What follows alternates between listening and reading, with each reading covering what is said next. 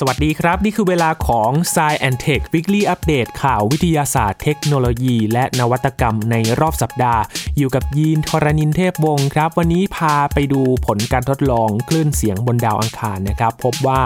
บรรยากาศที่นั่นทำให้คลื่นเสียงมีลักษณะที่แตกต่างจากบนโลกของเราพอสมควรครับ และจากเสียงที่ดาวอังคาร พามาฟังเสียงร้องของหมูกันบ้างครับ มีการสร้างเทคโนโลยี ที่จะมาตีความอารมณ์ต่างๆ ผ่านเสียงร้องของหมู ว่าพวกเขาต้องการจะสื่ออะไรกัน และมีการค้นพบอารยธรรมลึกลับครับ สร้างหอสังเกตการณ์ดวงอาทิตย์ที่มีความเก่าแก่ที่สุดในทวีปอเมริกา รวมถึงสตาร์ทอัพในอังกฤษครับ ใช้เทคโนโลยี AR มาช่วยนำทางในอาคารต่างๆ ที่มีความซับซ้อน สามารถเดินทางไปได้อย่างสะดวกด้วยเทคโนโลยีนี้ ทั้งหมดนี้ติดตามได้ใน Science Tech Weekly Update สัปดาห์นี้ครับ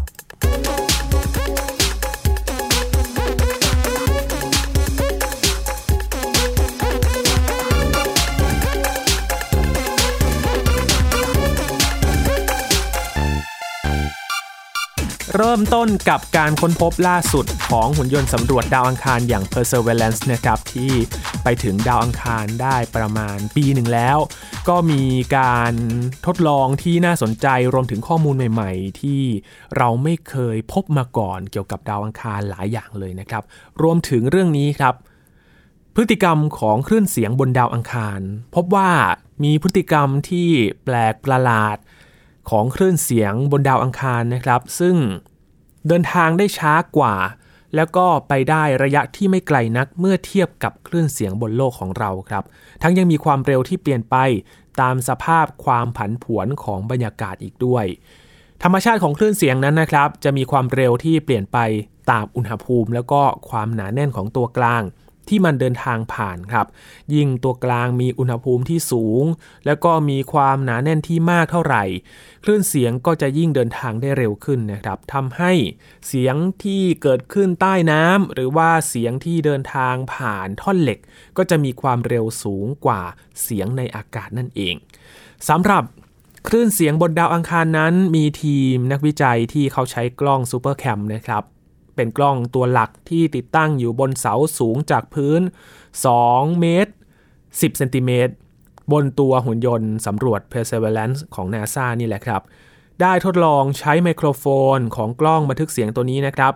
ที่เกิดจากการใช้เลเซอร์ขุดเจาะพื้นผิวดาวอังคารเป็นจังหวะ ซึ่งสามารถนำมาวิเคราะห์ แล้วก็คำนวณหาความเร็วของคลื่นเสียงบนดาวอังคารนี้ได้เป็นครั้งแรกสำหรับบรรยากาศของดาวอังคารนั้นเบาบางกว่าโลกถึง 100 เท่าเลยนะครับ และยังประกอบไปด้วยคาร์บอนไดออกไซด์เป็นส่วนใหญ่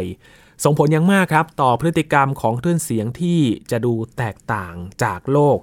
โดยผลการวัดและคำนวณก็พบว่า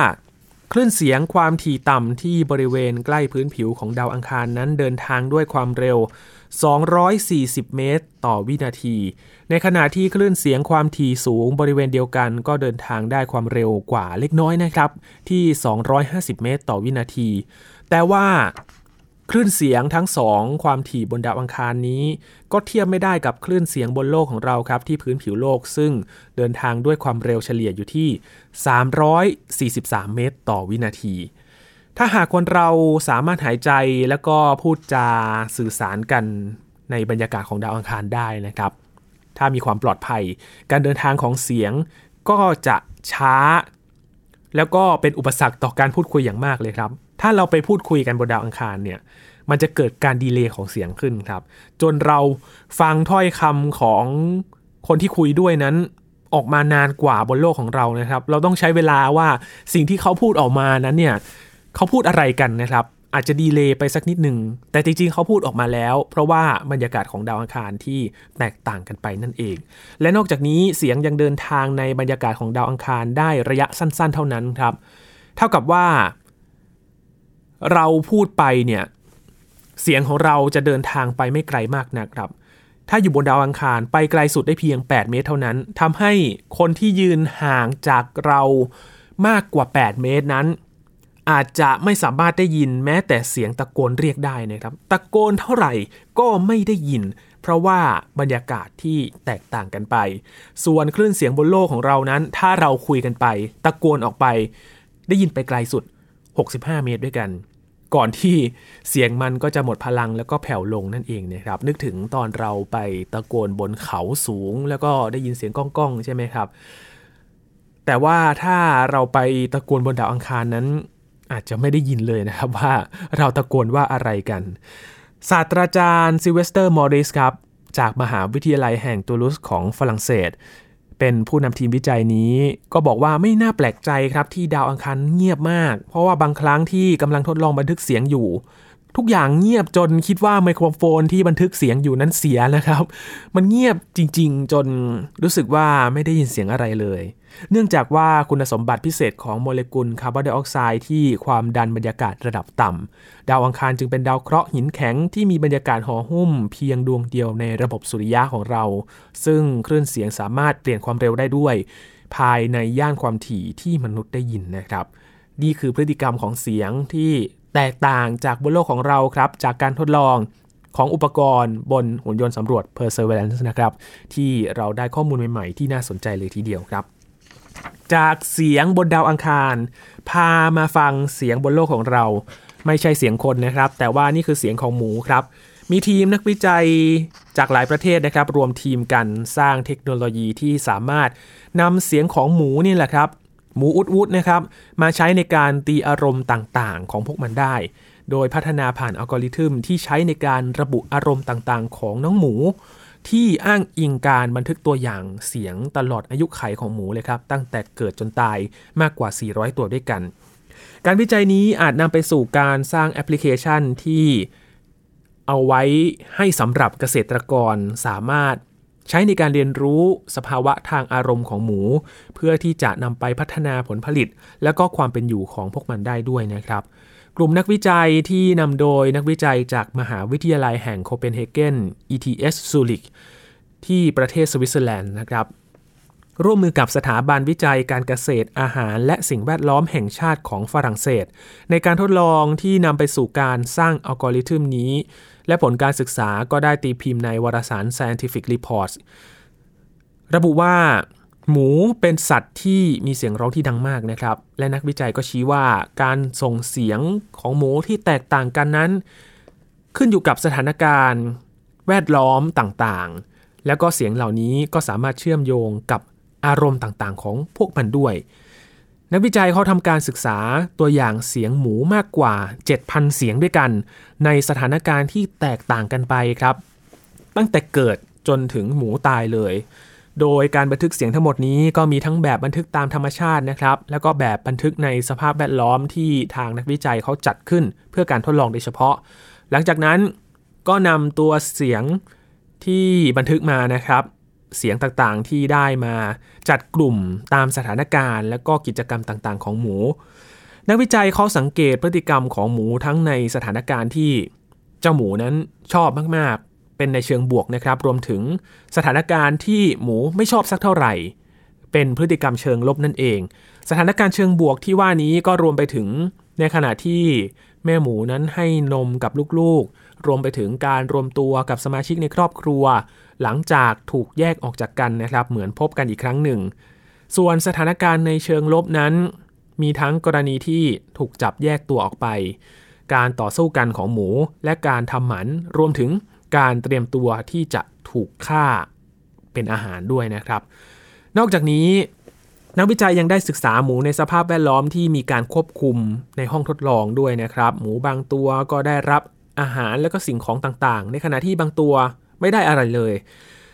และนักวิจัยก็ติดตามพฤติกรรมของสัตว์ แล้วก็บันทึกเสียงของหมูนี้มาจดบันทึกปฏิกิริยาทางกายภาพของพวกมันไว้ครับ จากนั้น นักวิจัยก็ศึกษาสิ่งที่บันทึก แล้วก็พยายามระบุความคล้ายคลึงกันของเสียงที่เชื่อมโยงกับสถานการณ์ และก็อารมณ์ต่างๆ เพื่อที่จะไปแยกแยะอารมณ์ ของสถานการณ์แบบเชิงบวก เชิงลบแยกออกจากกันนะครับ ว่าเสียงร้องมันแตกต่างกันอย่างไร โดยพบว่า เสียงที่แหลมสูงมักจะวัดในสถานการณ์เชิงลบ ในขณะที่เสียงต่ำลงนั้นเชื่อมโยงกับอารมณ์ทั้งด้านบวก และก็ด้านลบนั่นเอง คุณเอโลดี้บิฟเฟอร์ครับ เป็นรองศาสตราจารย์ ภาควิชาชีววิทยา จากมหาวิทยาลัยแห่งโคเปนเฮเกนเป็นหัวหน้าการศึกษาในครั้งนี้นะครับ บอกว่า การทดลองนี้แสดงให้เห็นว่าเสียงของสัตว์ช่วยให้เราเข้าใจอารมณ์ของพวกมันได้อย่างชัดเจนครับ อาจารย์บิฟเฟอร์บอกว่ามันมีความแตกต่างที่ชัดเจนในเสียงร้องของหมู จากสถานการณ์ในเชิงบวกและก็เชิงลบ และเธอก็ตั้งข้อสังเกตด้วยว่า ในสถานการณ์เชิงบวกนั้นเสียงจะสั้นกว่ามาก ๆ เลย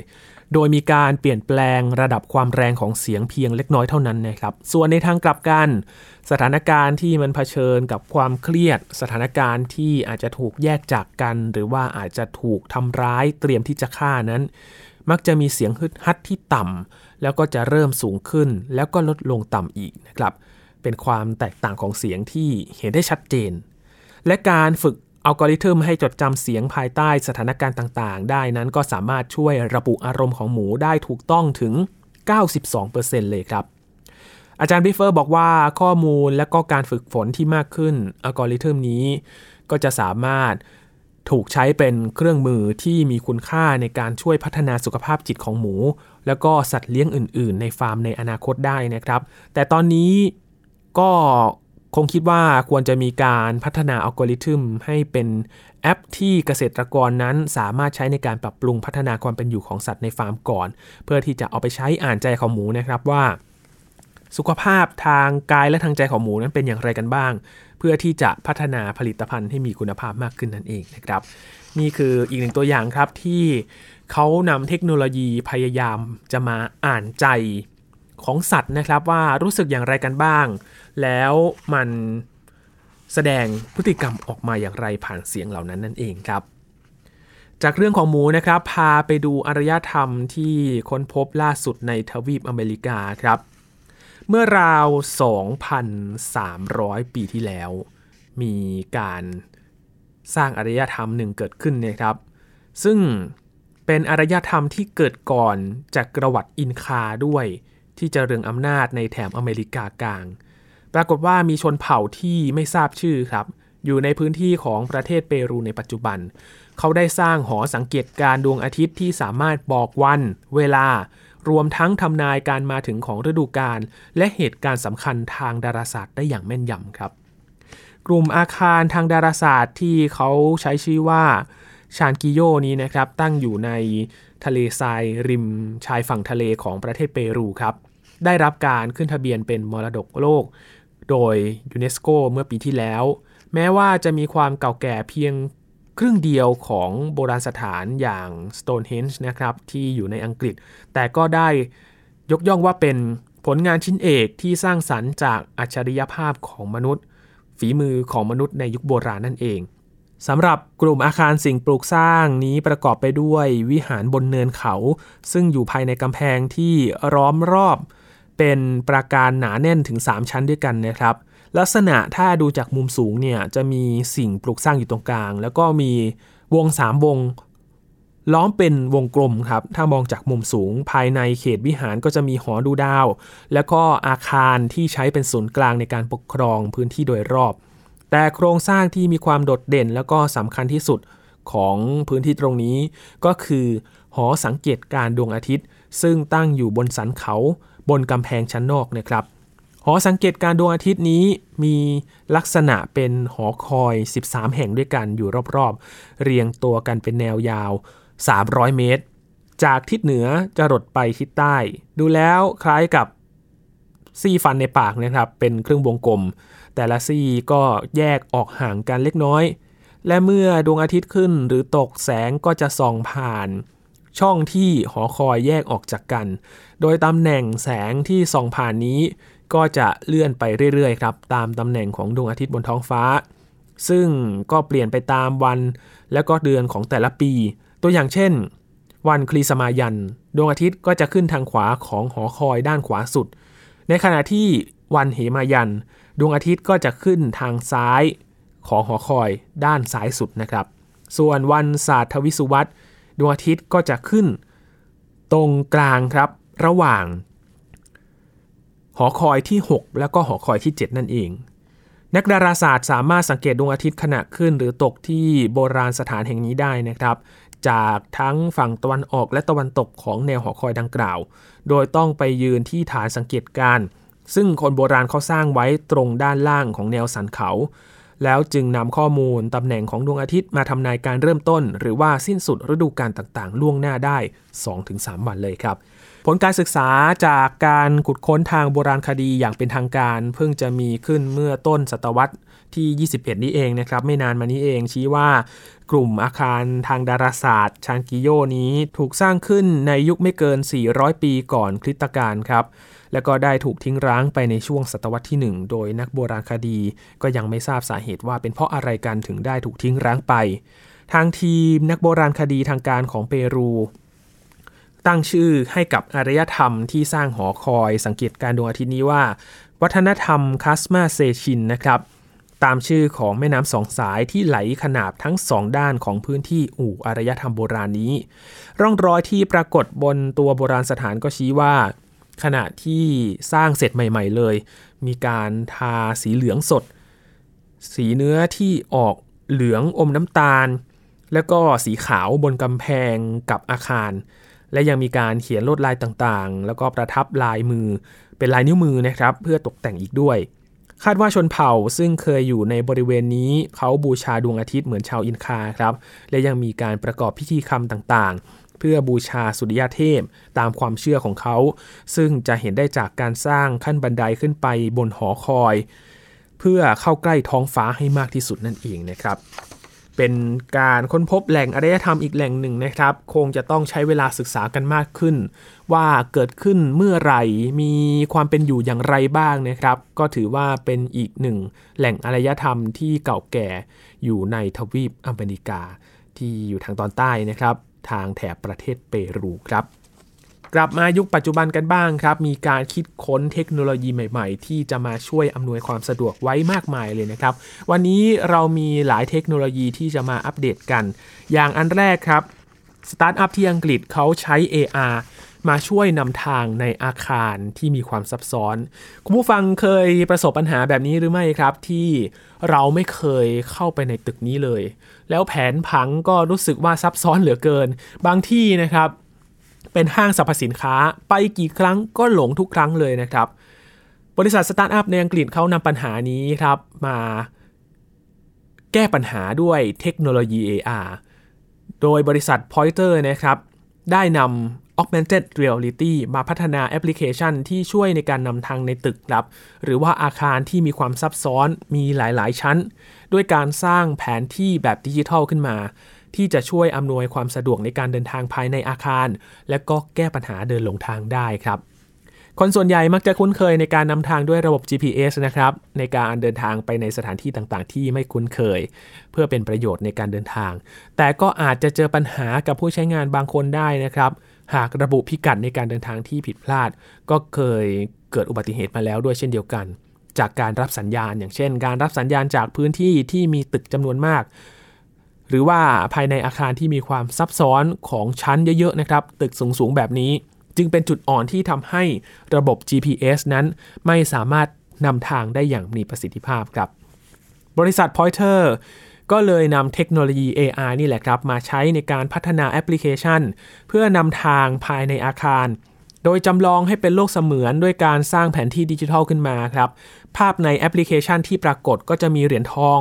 รอให้ผู้ใช้งานคอยตามเก็บรายทางครับ คล้ายกับเกมมาริโอเลยนะครับ ที่เราจะต้องตามไปเก็บเหรียญตามทางที่ เหรียญนั้นได้วางไว้นั่นเอง ก็ไม่ต่างจากเกมเลยนะครับ การนำทางภายในอาคารโดยใช้ AR ด้วยการให้ผู้ใช้เดินทางตามร่องรอยของเหรียญนอกจากจะช่วยให้เกิดความเพลิดเพลินแล้ว เหมือนตามเก็บเหรียญเก็บแต้มแล้ว ยังช่วยอำนวยความสะดวกได้มากขึ้น เพราะว่าตัวแอปเขาจะจำลองสิ่งแวดล้อมแบบเสมือนจริงเลยครับ ไม่ว่าจะเป็นตู้ ATM บันไดเลื่อนห้องน้ำแล้วก็ลิฟต์ว่าอยู่ตรงไหนกันบ้าง สิ่งที่ Pointer ได้พัฒนาอาจเป็นสิ่งที่บางคนคิดว่าอาจจะมีตั้งนานแล้วนะครับ บริษัทอื่นๆก็ทำมาแล้ว เพราะว่าการเดินทางภายในตัวอาคารที่มีพื้นที่กว้างซับซ้อน หรือว่าไม่เคยเดินทางมาก่อน ก็ต้องใช้เทคโนโลยีมาช่วย ป้องกันการหลงทางทำให้เดินทางล่าช้านะครับ แต่ว่าทางบริษัทเขาบอกว่า การทำงานของแอปนี้จะมีการติดตั้ง Internet Connected Sensor ไว้ทั่วอาคารเลยครับ เพื่อให้ระบบสามารถระบุตำแหน่งภายในอาคารได้อย่างแม่นยำนะครับสำหรับการใช้เทคโนโลยี AR มานำทางในอาคารนั้นก็เป็นที่ต้องการอย่างมากเลยนะครับ โดยเฉพาะในพื้นที่อย่างสนามบิน ก็เป็นอีกพื้นที่หนึ่งที่ทำให้คนหลงทางง่ายนะครับ โดยเฉพาะในพื้นที่ที่เป็นพื้นที่การค้า หรือว่าการจัดแสดงนิทรรศการต่างๆ ซึ่งเป็นนิทรรศการหมุนเวียน จัดใหม่ทุกครั้ง แผนผังงานก็ไม่เหมือนกัน AR ก็น่าจะมาช่วยได้เหมือนกัน หรือว่าซูเปอร์มาร์เก็ตถ้าเราอยากจะมุ่งไปซื้อของสิ่งนี้สิ่งเดียว AR ก็น่าจะช่วยนำทางเราได้ ซึ่งก็จะช่วยอำนวยความสะดวก แล้วก็เป็นประโยชน์สำหรับผู้ใช้มากขึ้นเลยทีเดียวครับ อีกเทคโนโลยีหนึ่งที่จะมาช่วยอำนวยความสะดวก แล้วก็เรียกว่าลดอาการบาดเจ็บเกิดแผลน้อยที่สุดนะครับ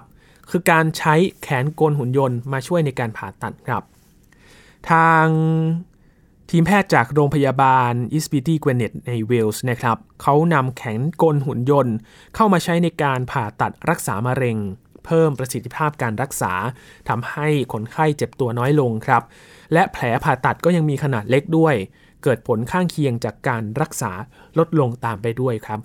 การนำแขนกลหุ่นยนต์เข้ามาใช้นี้ก็เป็นส่วนหนึ่งในการผ่าตัดแบบรูกุญแจนะครับ แทนที่การผ่าตัดแบบเปิดที่ อาจจะต้องใช้เวลานานพอสมควร แล้วก็เกิดแผลที่ใหญ่ด้วยนะครับ เพื่อที่จะรักษาคนไข้ การใช้แขนกลหุ่นยนต์นี้ก็จะเพิ่มความแม่นยำในการผ่าตัดที่ต้องใช้ความละเอียดสูง อย่างเช่น การผ่าตัดมะเร็งต่อมลูกหมาก มะเร็งทางนรีเวชการผ่าตัดระบบย่อยอาหาร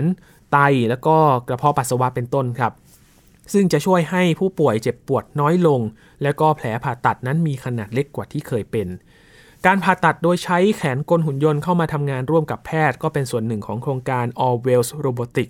Assisted Surgery Network ที่จัดตั้งขึ้นโดยโรงพยาบาลอิสปิตี้เกวนเนตนะครับในเมืองบางกอของเวลส์ เป็นการทำงานร่วมกันอย่างลงตัว และก็ให้ผลลัพธ์ที่ดีกับคนไข้ แพทย์ก็จะทำงานร่วมกับแขนกลหุ่นยนต์ผ่านกล้องที่ติดอยู่ครับส่องผ่านกล้อง ซึ่งจะช่วยขยายภาพ บริเวณที่ผ่าตัดได้อย่างชัดเจน และก็แพทย์เองก็จะต้องเรียนรู้วิธีการควบคุม และใช้งานแขนกลในการผ่าตัดอุปกรณ์ เรียนรู้จอคอมพิวเตอร์ เพื่อทำการผ่าตัดให้กับคนไข้ แม้ว่าการทำงานส่วนใหญ่จะทำงานผ่านแขนกลนะครับ แต่ก็ต้องมีคนที่คอยควบคุมตัดสินใจ ที่ยังคงเป็นแพทย์อยู่ที่จะรับผิดชอบคนไข้รายนั้นๆ การใช้แขนกลในการผ่าตัดก็จะทำให้แผลของคนไข้มีขนาดเล็กลงนะครับ เสียเลือดน้อยลงด้วย จึงทำให้คนไข้ไม่ต้องใช้เวลาในการพักฟื้นที่นาน ด้านทีมแพทย์ที่ได้ทำงานร่วมกับแขนกลผ่าตัด ก็มั่นใจว่าเทคโนโลยีนี้ก็มีประโยชน์อย่างมากเลยครับ สามารถทำงานได้อย่างมีประสิทธิภาพ และมีความแม่นยำในการทำงานระดับสูง นี่ก็เป็นอีกตัวอย่างหนึ่งนะครับที่ เทคโนโลยีมาช่วยใช้ในการแพทย์ เพิ่มประสิทธิภาพในการรักษา เพิ่มโอกาสรอดชีวิตสูงด้วย ลดอาการบาดเจ็บได้น้อยลง รวมถึงเวลาการพักฟื้นก็น้อยลงตามไปด้วยนะครับ เพื่อที่จะได้กลับมาใช้ชีวิตได้ตามปกติให้เร็วที่สุดครับปิดท้ายวันนี้ครับ มาดูอุปกรณ์ AI ที่จะช่วยให้เด็กตาบอดได้สื่อสารได้อย่างมั่นใจมากขึ้นนะครับ อุปกรณ์นี้มีชื่อว่า People Lens ครับ เป็นอุปกรณ์ที่มีลักษณะคล้ายกับแว่นตา ใช้สวมใส่ที่ศีรษะของผู้ใช้งาน พัฒนาขึ้นโดยบริษัท Microsoft นะครับ ด้วยเทคโนโลยี AI และก็ AR ช่วยให้เด็กที่มีปัญหาด้านการมองเห็น สามารถสื่อสารกับคนปกติได้อย่างมั่นใจ แม้ว่าจะมองไม่เห็น แต่สามารถรับรู้ได้ว่าคนที่ตัวเองนั้นสนทนาด้วยนั้นอยู่ตรงไหน และก็ควรหันไปในทางใดครับ ผู้ผลิตมองว่าการไม่สามารถระบุทิศทางได้เป็นอีกหนึ่งปัญหาสำคัญของคนที่มองไม่เห็น เพราะว่าไม่สามารถรู้ได้ว่ากำลังคุยกับใครอยู่ และคนคนนั้นเป็นใครนั่งอยู่ตรงไหนนะครับ การใช้หูฟังเข้าช่วยอาจจะช่วยได้บ้าง แต่ถ้าหากในห้องนั้นๆ มีคนมากมายมากกว่าหนึ่งคน ก็คงเป็นเรื่องที่ยากสำหรับคนตาบอดที่จะสามารถแยกแยะได้อย่างแม่นยำนะครับ อุปกรณ์ People Lens ก็เป็นผลงานที่พัฒนาโดยทีมวิจัยจาก University of Bristol นะครับร่วมกับ Microsoft ที่สนับสนุนด้านเงินทุน ในการพัฒนาอุปกรณ์ช่วยสื่อสารเพื่อให้เด็กตาบอดนั้นสามารถสื่อสารกับคนปกติ และร่วมวงสนทนากับคนอื่นได้ โดยไม่รู้สึกว่าตนเองนั้นต่างจากคนอื่น อีกทั้งยังช่วยให้ร่วมวงสนทนาได้เหมือนกับคนที่ไม่มีปัญหาทางสายตา อุปกรณ์ People Lens นี้นะครับ เป็นแว่นตาแบบ AR ที่พัฒนาด้วยระบบปัญญาประดิษฐ์หรือว่า AI ซึ่งถูกออกแบบมาเพื่อช่วยเหลือเด็กตาบอด หรือว่ามีความบกพร่องทางการมองเห็น สามารถรับรู้และก็ตอบสนองได้อย่างเป็นธรรมชาติ โดยผู้ใช้งานจะต้องสวมอุปกรณ์ไว้ที่ศีรษะ เมื่อมีคนเรียกหรือว่าหันมอง เด็กที่สวมอุปกรณ์นี้ก็จะออกเสียงชื่อคนนั้นๆทำให้เด็กตาบอดสามารถหันไปในทิศทางที่ คู่สนทนานั่งอยู่นะครับ จึงช่วยให้เด็กรับรู้ถึงตำแหน่ง แม้ว่าจะมองไม่เห็นครับสำหรับ People Lens นี้จะช่วยสร้างแผนที่จำลองขึ้นมานะครับจำลองตำแหน่งของคู่สนทนาที่นั่งอยู่รอบๆเด็กที่สวมอุปกรณ์ จึงช่วยให้การสื่อสารมีประสิทธิภาพมากขึ้น เพราะว่าก็จะรู้ว่าคู่สนทนานั่งอยู่ตรงไหน และในขณะเดียวกันเอง คนที่คุยด้วยก็จะรับรู้ว่า เด็กคนนั้นกำลังมองมาอยู่นะครับ แล้วก็มองตาแล้วก็สนทนากันเหมือนคนปกติ อุปกรณ์นี้จึงช่วยลดความแตกต่างทำให้คนที่บกพร่องสามารถทำกิจกรรม ที่เคยเป็นอุปสรรคได้เหมือนคนทั่วไป อีกทั้งยังช่วยเพิ่มความมั่นใจให้กับเด็กที่มองไม่เห็น สามารถสื่อสารและก็โต้ตอบได้ครับสำหรับอุปกรณ์ตัวนี้ยังเป็นเพียงตัวต้นแบบเท่านั้นนะครับ ทีมพัฒนายังคงรับสมัครเด็กที่มีความบกพร่องทางด้านการมองเห็นในช่วงอายุ 5-11 ปีในสหราชอาณาจักรมาร่วมทดสอบกันก่อน ก่อนที่จะนำไปใช้จริงต่อไปครับ ทั้งหมดนี้คือข่าวที่เรานำมาฝากกันใน Science and Tech Weekly Update สัปดาห์นี้นะครับ คุณผู้ฟังติดตาม Science and Tech กันได้ที่เว็บไซต์ www.thaipbspodcast.com นะครับรวมถึงพอดแคสต์ช่องทางต่างๆ ที่คุณกำลังรับฟังกันอยู่ครับ ติดตาม Science and Tech กันได้ทุกที่ทุกเวลาทางไทย PBS Podcast นะครับ ช่วงนี้ยีนทรณินเทพวงศ์ขอบพระคุณสำหรับการติดตามรับฟังนะครับ ลาไปก่อนครับ สวัสดีครับ